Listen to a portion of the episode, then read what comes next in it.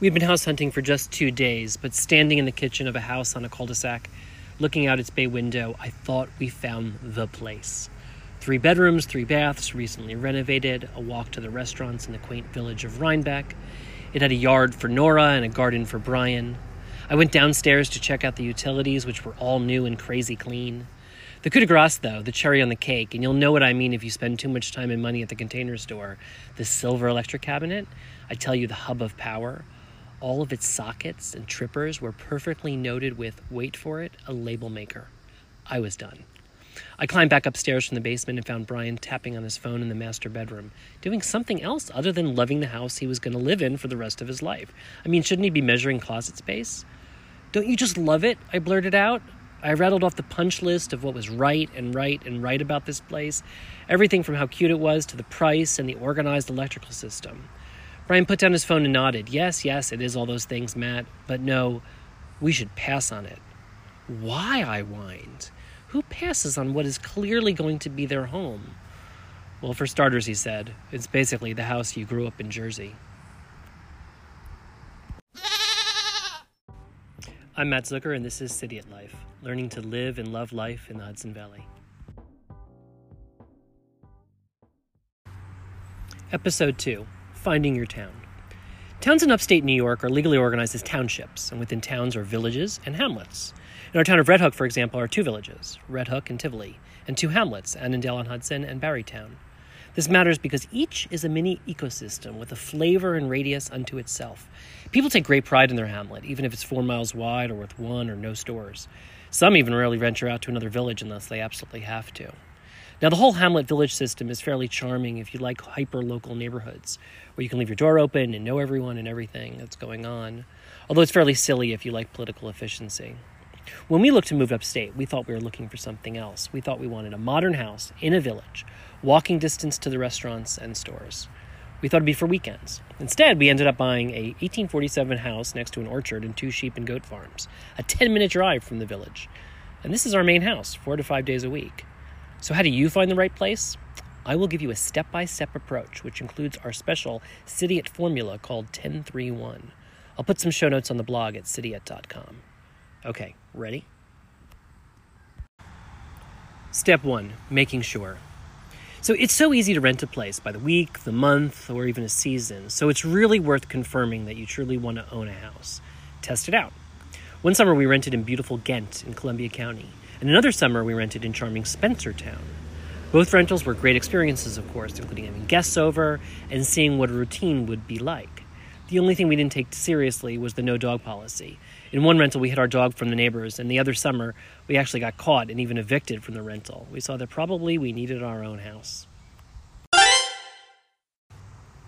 Step two making your first cut. Use distance. The next decision to make is distance from the city, in our case, New York. Having driven back and forth enough, we were honest with ourselves that two hours was the most we wanted to do each way. We know plenty of folks that go two and a half, three, and even four hours, and they're fine with it. So this was definitely a personal decision. For us living on the west side of Manhattan, this narrowed the field to the counties of Dutchess, Putnam, Ulster, Orange counties, plus a few along the Connecticut border that's technically aren't in the Hudson Valley, but you know what? We're, they're charming and we are intrigued by them anyway. We also decided that access to a train line was important since we had one car and one of us might want to commute a bit for work and leave the other with the freedom to stay up. That helped narrow the list to counties and towns a little bit more. Step 3 The official Cidiot filter formula 1031. To filter down from good to great town options, we used this 1031 formula. Here's how it works. The year before we planned to buy, we drove through 10 towns up and down the Hudson Valley and also Route 7 in Connecticut, having at least a breakfast, lunch, or coffee there. We then ticked off the ones we wanted to come back to and stay overnight in. Then we booked three weekends in three different towns, in two cases using Airbnb and in one a former colleague's house. If none of those had been, had been it, or the right ones, we would have done another round of three towns from the big list.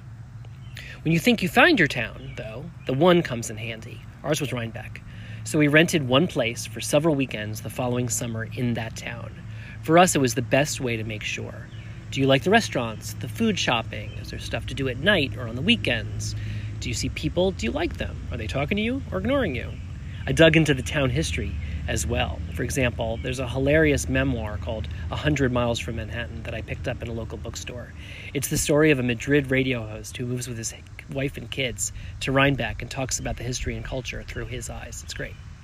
So remember, 1031 isn't about the house or the rental itself, it's all about the town and being share, sure of where to hunt.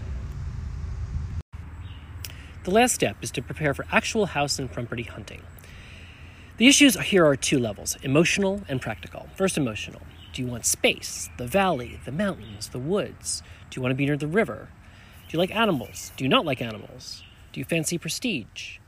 Do you like quiet prestige? What about isolation and privacy? Do you want it or do you not? Then the more practical cost, taxes, transportation, stuff to do. We gave up on modern when we realized how few modern houses there were and you'd have to build one, which we weren't willing to do. We found that near being near a college is good for theater, gym, and services. That's the kind of practical stuff to figure out. Price range is tricky. You can afford what you can afford, but the choices on upkeep and renovation matter. There's a lot of inventory at the bottom of the market, but we'd have to sink in a lot more money to fix it up. There's a lot of the super luxury tier, but we couldn't really do that and didn't really want it. We focused our broker on a small house that we wouldn't have to stress about and that was in shape to move into the middle market.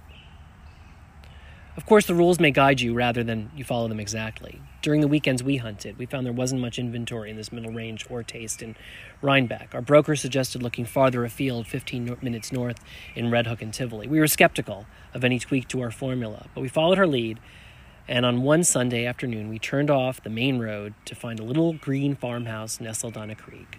We walked in to find a living room with a potbelly fireplace and a stained glass window in the ceiling.